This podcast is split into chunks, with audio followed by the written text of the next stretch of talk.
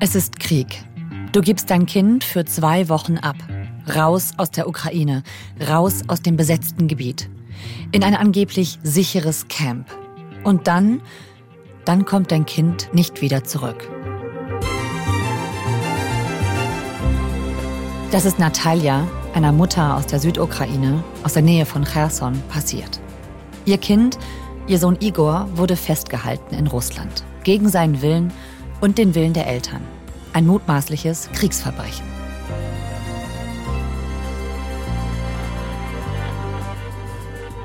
Tobias Dammers war schon mehrfach für die ARD in der Ukraine. Tobias hat den Sohn Igor und seine Mutter Natalia besucht und hat bei der Recherche festgestellt, die Geschichte von ukrainischen Kindern, die in Russland landen, die hat mehr Facetten und Grautöne als ursprünglich gedacht. Ihr hört 11KM, der Tagesschau-Podcast. Ein Thema in aller Tiefe. Abonniert uns in der AED Audiothek und überall sonst, wo ihr Podcasts hört. Mein Name ist Viktoria Michalzack und heute ist Dienstag, der 9. Mai. Hallo Tobias, herzlich willkommen. Hi.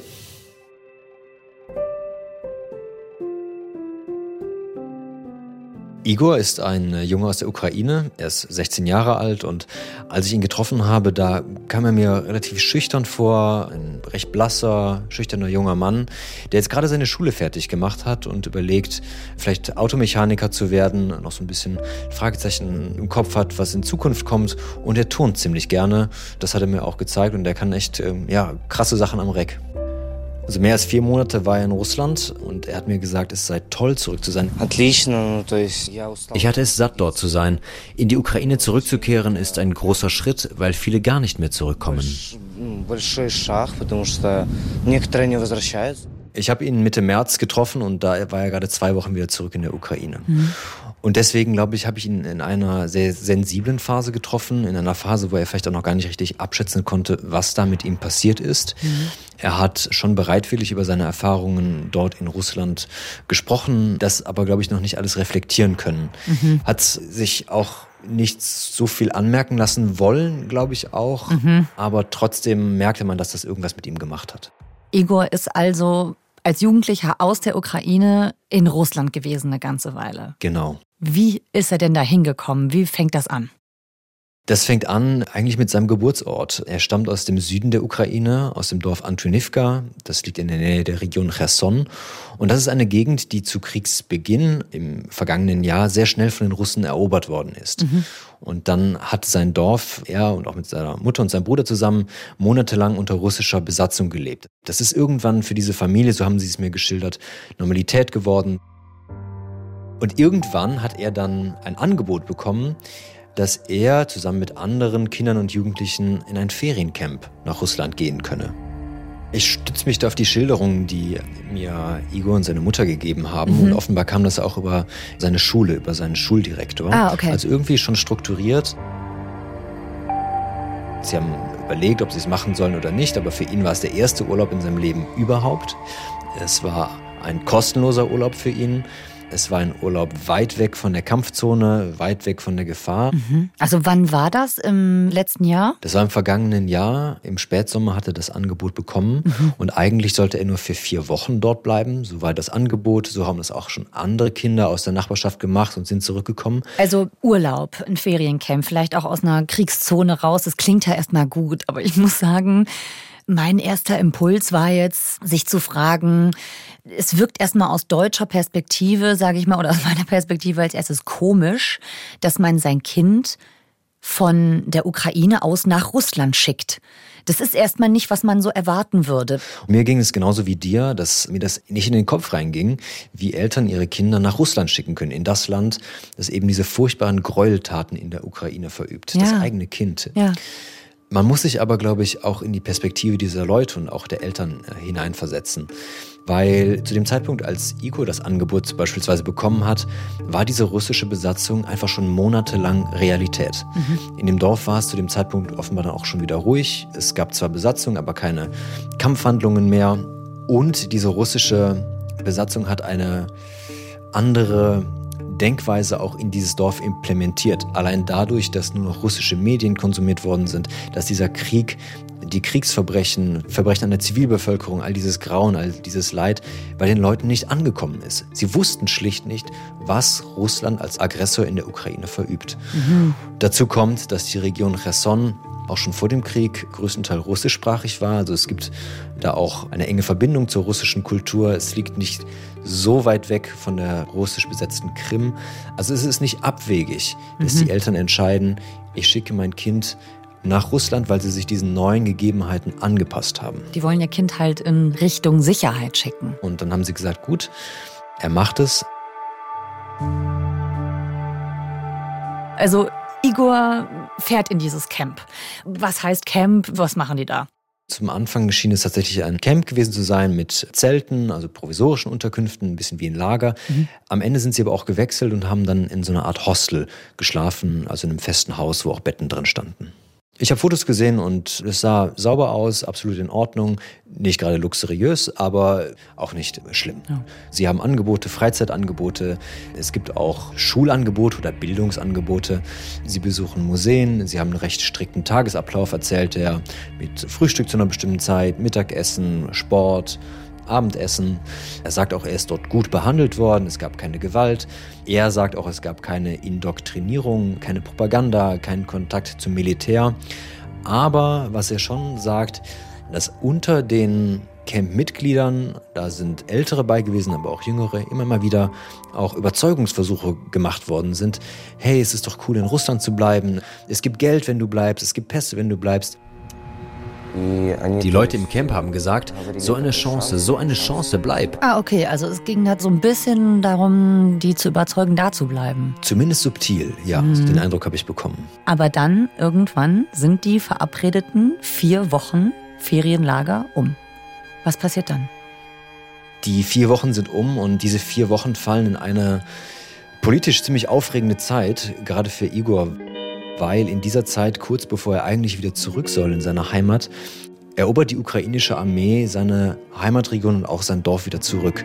Und die russischen Truppen haben diese Region fast fluchtartig verlassen. Das war im Herbst letzten Jahres, ne? Genau im Herbst. Das kam ziemlich überraschend und Igor saß damit in einer ziemlich krassen Situation. Er mhm. war in Russland, aber gleichzeitig haben die Ukrainer die Front verschoben und sein Dorf wieder eingenommen. Und für ihn hatte das eben die Konsequenz, dass seine Rückreise, aber auch die von anderen aus der Gegend immer wieder verschoben worden ist. Im Camp hat man ihm gesagt, nein, jetzt doch nicht, nein, das ist zu gefährlich, mhm. nein, wir können euch jetzt nicht zurückbringen. Also die Erzählung ist, wir bringen hier Kinder weg aus einer Kriegsregion, die sollen sich erholen, die sollen da weg und dann sagt man, hey, da wird gerade gekämpft, wir lassen dich nicht wieder zurück. Das klingt ja auch erstmal logisch, ne? Es klingt auf den ersten Blick oder beim ersten Hinhören klingt es logisch, aber Igor hat mehrmals gesagt, er will zurück. Auch seine Mutter hat gesagt, er möchte zurück. Mhm. Er soll zurückkommen. Und in seinem Dorf, ja, da wurde gekämpft, als die Ukrainer Cherson zurückerobert haben. Es gab da auch Probleme mit der Stromversorgung, aber irgendwann auch nicht mehr. Mhm. Also es hätte schon die Möglichkeit gegeben, die Kinder friedlich zurückzubringen. Und selbst wenn es nicht in sein Heimatdorf wäre, hätten sie auch in die Ukraine zu ihrer Familie zurückkehren können und an anderen Orten leben können, so wie hunderttausende andere Ukrainer auch. Okay, aber er wird dann einfach nicht mehr weggelassen. Er wird einfach nicht mehr weggelassen. Ja, also die russischen Behörden halten ihn fest. Wir hatten eine Begleiterin und sie sagte, wir würden sehr wahrscheinlich zu einer anderen Organisation kommen, sowas wie Pflegeheime, Pflegefamilien oder so. Er sagt, dass immer wieder Aussagen gefallen werden. Vielleicht werden wir euch in andere Regionen verschicken. Das ist für mich auch ein Zeichen, dass da schon eine Struktur hintersteckt. Auch der Wille, diese Kinder noch tiefer in der russischen Gesellschaft zu verankern, sie noch tiefer in neue Familien hineinzugeben und auch die Identitäten zu verändern. Also ehrlich gesagt, ähm, ich, ich musste jetzt gerade mal ganz kurz durchatmen, auch so ein bisschen bei dieser Vorstellung weil ich die so unglaublich gruselig finde da als jugendlicher Mensch so weit weg von der eigenen Familie zu sein. Ich glaube, dass für ihn vor Ort schon eine Angst war. Er hat auch versucht, zu seiner Mutter Kontakt zu halten. Der Kontakt ist zwischendurch abgebrochen. Ich glaube, dass er Angst davor hatte, aus diesem Camp weggeschickt zu werden und irgendwo in Sibirien oder in anderen Familien Russlands ähm, aufgenommen und zu verschwinden, vielleicht nicht mehr auffindbar zu sein. Und seine Mutter, du hast gerade gesagt, die hatten zwischendurch mal keinen Kontakt. Wie ging es ihr denn in der Zeit? Also Ich glaube, für die Mutter muss es der Horror gewesen sein. Wie lässt sich das sagen? Ich war schockiert. Es war einfach ein Schock, dass ich mein Kind in die Ferien geschickt habe, aber es war nicht klar, wie diese Ferien enden würden, dass ich ihn vielleicht nicht mehr wiedersehen würde. Sie hat im Endeffekt ja auch ihr Einverständnis gegeben, sie hat die Zustimmung gegeben, sie hat die Erlaubnis gegeben, dass er dorthin gehen darf und er kommt nicht mehr zurück. Sie haben Kontakt gehalten über das Handy, also über soziale Medien. Aber irgendwann ist der Kontakt abgebrochen und zwar, weil seine Mutter zwischenzeitlich keinen Strom hatte, ihr mhm. Handy nicht mehr aufladen konnte und so konnten sie ihm auch nicht mehr telefonieren oder Videotelefonieren.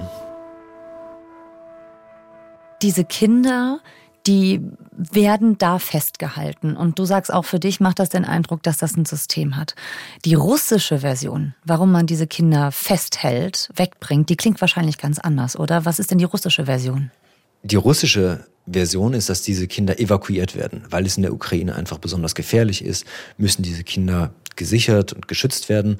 Und sie sagen auch, dass viele dieser Kinder eben Waisen sind, die niemanden haben, der sich um sie kümmert in der Ukraine mhm. und suchen deswegen Adoptivfamilien oder Pflegefamilien in Russland, die die Kinder großherzig aufnehmen. Mhm. Also ähm, da wird nicht thematisiert, dass das der Krieg ist, den die selbst angefangen haben.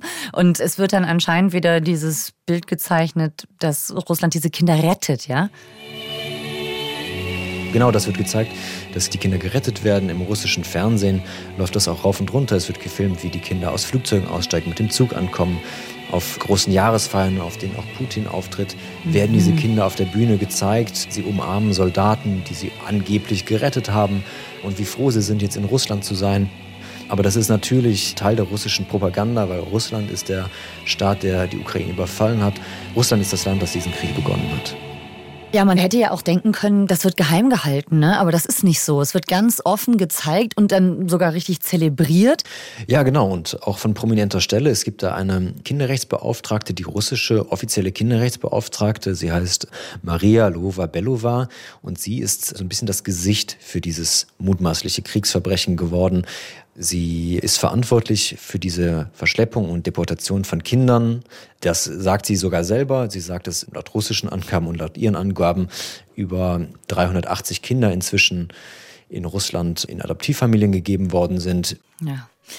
Und dann passiert was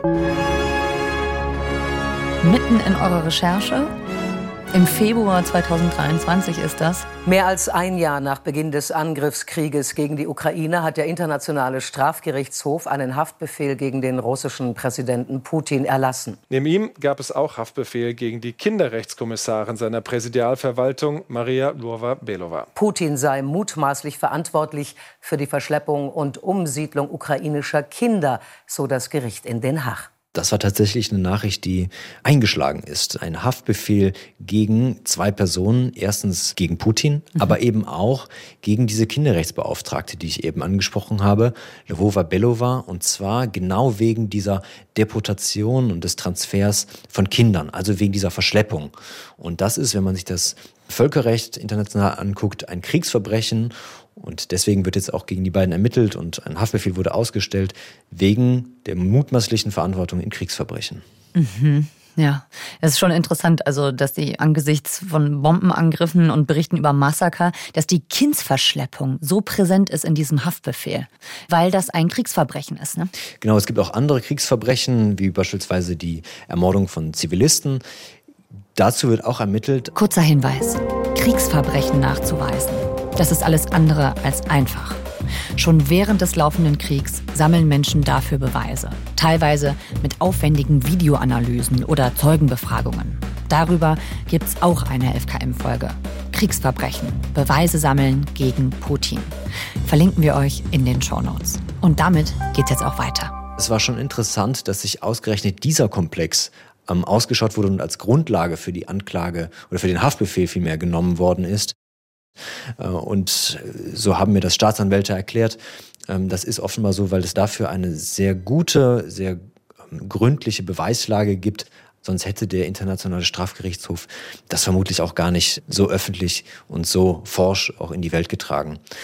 Russland übrigens hat sich auch schon dazu geäußert, sie erkennen den Strafgerichtshof nicht an und sie sagen auch, dieser Haftbefehl, das sei unverschämt, das sei dumm, das sei rechtlich nichtig und wiederholen eben, dass diese Deportation der Kinder eine Evakuierung sei. Soweit also diese russische Inszenierung. Die bekommt ja auch Igors Mutter mit, aber dann merkt sie eben, dass ihr Kind Opfer dieses mutmaßlichen Kriegsverbrechens geworden sein könnte. Und sie merkt das dann und versucht, ihr Kind natürlich zurückzuholen. Wie macht sie das? Natalia beginnt sich mit anderen Müttern auszutauschen, die ein ähnliches Schicksal haben, die in einer ähnlichen Situation sind. Sie erzählt mir, dass sie auch versucht, ukrainische Behörden anzurufen. Sie ruft Polizisten an, sie ruft Ombudsstellen an, an die man sich wenden kann. Aber so richtig klappt es nicht. Und dann stößt sie online auf eine Hilfsorganisation, die ihr erklärt, wie sie Igor zurückholen kann. Dass es einen Weg gibt. Das ist SOS Kinderdorf Ukraine und die NGO. Und die NGO, die sagt ihr auch, wie sie das Kind abholen kann. Und zwar muss sie persönlich in Russland erscheinen und dort beweisen, dass Igor ihr leiblicher Sohn ist. Das ist gar keine so leichte Aufgabe, weil man dafür eben diese Dokumente braucht, Pässe braucht, Geburtsurkunden braucht. Und darum kümmert sich die NGO und organisiert eben auch diese tausende Kilometer lange Reise für sie. Also wenn man auf die Karte schaut, dann sieht man das Dorf Antonivka und Anapa, die Stadt, wo sich das Camp befindet, gar nicht so weit voneinander entfernt sind. Ohne Krieg wäre das wahrscheinlich so eine zehnstündige Autofahrt. Aber dieser Weg ist eben versperrt, weil Krieg ist und weil da die Fronten sind und sie fährt erst nach Warschau, also in die ganz andere Richtung nach Polen. Mhm. Von dort über Belarus an die russische Grenze, überquert dort die russische Grenze, fährt von dort nochmals einen riesigen Umweg nach Moskau, also nochmal in den Norden und von Moskau dann einen sehr, sehr weiten Weg nach Südrussland, nach Anapa, wo sich das Camp befindet, in dem auch Igor ist. Also ein Riesenumweg. Wie lange ist sie da unterwegs? Sie ist zwei Wochen unterwegs und das sind Tausende von Kilometern. Ich fand interessant, dass die NGO offenbar in der Lage war, den Transport zu organisieren. Mhm. Denn Natalia trifft dort Helfer oder Mitarbeiter, zumindest Sympathisanten dieser NGO, die sie durch Belarus transportieren. Belarus ist ja verbündet mit Russland, die ihr helfen, die russische Grenze zu überqueren, die ihr Tickets für den Zug organisieren. Also es muss innerhalb von Belarus und Russland Menschen geben, die dabei helfen, ukrainische Kinder zurückzubringen. Es ist allerdings auch ein Punkt, über die die NGO und Natalia auch nicht gerne sprechen. Sie löschen die Fotos, sie löschen die Chats mit diesen Mitarbeitern, vielleicht um die nicht zu gefährden. Und ich glaube, es ist auch eine Sache, die in Russland höchst gefährlich ist. Ja. Dabei zu helfen, dieses System der Kinderverschleppung zu untergehen und ukrainischen Müttern zu helfen, ihre verschleppten Kinder wieder zurückzubringen. Ja, und das ist ja auch eine der Gefahren, der sie sich dann stellt. Ne? Also zum ersten Mal, ehrlich gesagt, habe ich darüber nachgedacht, wie man eigentlich von der Ukraine ähm, als Ukrainerin nach Russland einreisen kann. Dann kommt sie da ja an mit ihrem Pass, mit ihrem echten Namen. Was hat sie denn gesagt bei der Grenzkontrolle, wo sie hin will? Bei ihr war die Grenzkontrolle offenbar relativ leicht, aber andere Mütter haben mir geschildert, dass es ziemlich heftige Befragungen gegeben hat, dass auch die Handys von ihnen durchgescrollt worden sind, dass alle Chats gelesen worden sind, mhm. ähm, ihre Kontaktbücher alle geprüft worden sind. Und dann wurde den Müttern ähm, offenbar auch vorher von Helfern gesagt, man solle niemals sagen, dass die Kinder abgeholt werden, sondern dass die Kinder nur besucht werden. Mhm. Aber bei Natalia gab es offenbar weniger Probleme.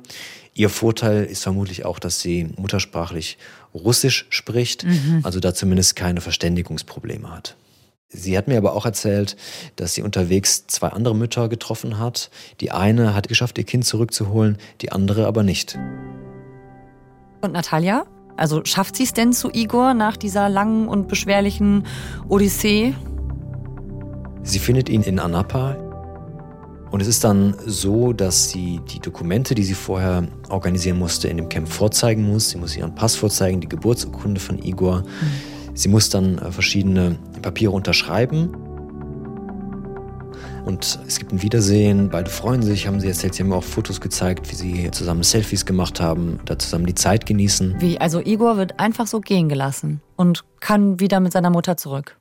Offenbar ja. Mhm. Sie durfte Igor dann mitnehmen. Sie sagt auch, dass kein Lösegeld bezahlt worden ist. Das sagt mhm. sie ausdrücklich. Nein, nein, überhaupt gar kein Geld. Hat dich das eigentlich genauso überrascht wie mich, dass die Familien zurück durften? Offen gestanden ja. Okay, ja. Auch, dass es für manche offenbar leicht ist, die Kinder auch wieder zurückzuholen. Also leicht, wenn man einmal in Russland ist und diesen ganzen Weg die ganzen Gefahren und den ganzen Papierkram erledigt hat, aber dass die Kinder genau. gehen gelassen werden. Das hat mich schon überrascht. Und mich hat auch immer während der Recherche umgetrieben, wieso lassen die Russen die Kinder eigentlich wieder gehen? Was kriegen die im Gegenzug dafür? Ja. Wie schaffen die Ukrainer das, die Kinder zurückzubekommen? Und darüber habe ich mit der Kommissarin für Kinderrechte der Ukraine, Daria Herasimchuk, gesprochen und habe sie auch gefragt, was kriegen die Russen denn im Gegenzug? Wer hat ihnen gesagt, dass sie die Kinder zurückgeben? Ich habe nie davon gesprochen, dass Sie Kinder zurückgeben. Bis jetzt haben wir mindestens 308 Kinder geholt, plus nochmal 15 heute. Es war nicht mit Zustimmung Russlands. Das ist kein Austausch. Und noch mehr, die Russen wissen gar nicht, dass die Kinder zurückgebracht werden.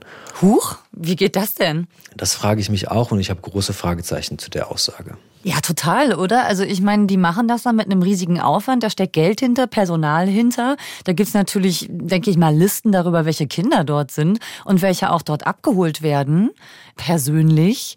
Es lässt sich schwierig überprüfen, aber die ukrainische Kommissarin sagt, Zitat, das ist kein Austausch. Also es gibt keine Kriegsgefangenen, kein Lösegeld, keine anderen Gegenleistungen dafür. Und Russland gibt diese Kinder nicht zurück, sondern sie werden zurückgeholt. So ist es, wie sie es beschreibt.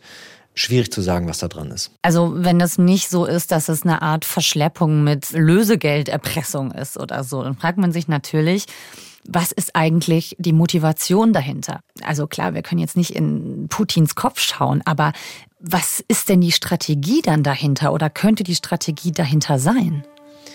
Da ist mir im Kopf geblieben, was mir eine andere Mutter geschildert hat. Ihre Tochter wurde auch nach Russland deportiert und sie sagt, sie ist auch nach Russland gekommen und während ihrer Reise hat es dauernd Angebote gegeben, dass sie doch in Russland bleiben möge, dass sie einen Pass kriegen würde, dass sie Geld bekommen würde, dass sie auch Land bekommen würde, auf dem sie leben könne in Russland. Sie haben alles Mögliche gefragt, wie, willst du nicht deine Staatsbürgerschaft ändern? Ich sagte, ich bin nur zu Besuch. Ich habe ein Haus. Ich bin eigentlich aus der Ukraine. Und dabei hatte ich Angst, sie zu beleidigen. Und sie sagte mir, dass die Kinder eine Strategie sind, um ganze Familien zu bekommen. Also die Kinder als Köder sozusagen, um Familien aus der Ukraine dazu zu bewegen, nach Russland zu kommen, sich dort in die russische Gesellschaft zu integrieren und Teil Russlands zu werden. Also die sollen so eine Art Lockmittel sein. So ungefähr, so hat sie mir das geschildert. Es passt in diese Erzählung, die Russland seit Anbeginn des Angriffskrieges erzählt, dass Russland eigentlich etwas Gutes tut. Die ukrainische Seite hingegen, die formuliert es auch sehr drastisch. Sie sagt, dass diese Verschleppung von Kindern Teil eines Genozides sei. Und zwar, weil es Russland darum gehe, die ukrainische Kultur, Identität auszulöschen. Wie viele Kinder und Jugendliche aus der Ukraine haben denn möglicherweise eine ähnliche Geschichte? Das ist offen gesagt ganz, ganz schwierig zu beantworten. Die ukrainischen Angaben sagen, dass es über 16.000 Kinder sind, die Wow. verschleppt worden sind. Also eine ziemlich große Zahl. Diese Zahl stammt aus dem ähm, Präsidialamt der Ukraine. Für mich hat sich aber nicht ganz erschlossen, wie sich diese Zahl eigentlich zusammensetzt, wie genau diese Zahl berechnet worden ist. Die russischen Angaben sind deutlich niedriger. Die sagen, dass 380 Kinder auf Russland verteilt worden sind. Also Okay. allein Kinder alleine, die verteilt worden sind. Die Europäische Union sagt, dass es 16.200 Kinder sind, aber da ist mein Eindruck, dass sie sich stark auf diese ukrainischen Zahlen beziehen. Also so ganz klar ist mir noch nicht, wie viele Kinder das tatsächlich sind. Aber um mal einen Eindruck zu geben, den Igor mir geschildert hat, er hat gesagt, dass ungefähr 1000 Kinder mit ihm zusammen in dem Camp gewesen sind. Ah, okay, nur in dem, wo er war gleichzeitig. Genau. Ja, das ist auch Teil, glaube ich, von dieser Schwierigkeit, das zu durchblicken, ne? auch von außen. In diesem Konflikt einfach, ähm, in diesem Krieg äh, zu sehen, wer möchte denn hier was erreichen, was passiert wirklich. Halt auch diese Ambivalenzen so ein bisschen zu sehen. Ne? Weil wenn man hört, da werden Kinder verschleppt, ist vielleicht auch die erste Assoziation, da kommt jemand, der zerrt die raus. Vielleicht sind es dann doch eher so Grautöne, ne? dass dann vielleicht das auf einer erst Freiwilligkeit basiert, dann geht es da dann darum, jemand drüber zu locken, vielleicht zu überreden. Das ist dann doch subtiler und ein bisschen weniger schwarz-weiß, als man vielleicht denkt, oder? Das ging mir genauso. Ich habe, bevor wir mit der Recherche begonnen haben und ich nur grob über das Thema gelesen habe, mir auch mal vorgestellt, dass es vor allen Dingen Kidnapping sei oder dass Kinder von der Straße geraubt werden. Mhm. Und diese Fälle gibt es anscheinend schon. Ich sehe das in den Berichten von anderen Journalistenkollegen, auch dass Waisenhäuser komplett ausgeräumt werden, also die Kinder dort verschleppt werden. Die Fälle, die mir begegnet sind, zeigen aber in der Tat weniger Schwarz-Weiß und mehr Grautöne. Also dass es zwar schwer nachzuvollziehen, aber irgendwo doch verständlich ist, wieso und wie diese Kinder in Russland oder in russisch besetzten Gebieten gelandet sind. Was aber eindeutig ist, ist, dass die Verschleppung von Kindern ein Kriegsverbrechen darstellt. Da ist das Völkerrecht ziemlich eindeutig. Mhm. Kinder sind besonders geschützt, sind als Zivilisten geschützt, aber auch als Kinder besonders geschützt und deren Verschleppung ist ein Kriegsverbrechen. Wie geht's Igor und seiner Mutter Natalia denn inzwischen, als du mit ihnen gesprochen hast, also zwei Wochen nach ihrer Rückkehr? Ich glaube, sie sind beide vor allen Dingen erleichtert. Mhm. Und sie sind froh, dass sie wieder vereint sind, dass sie auch wieder in der Ukraine sind. Ich hatte den Eindruck, dass Natalia immer noch diese Vorwürfe mit sich herumschleppt, dass sie ihren Sohn in dieses Lager hat gehen lassen.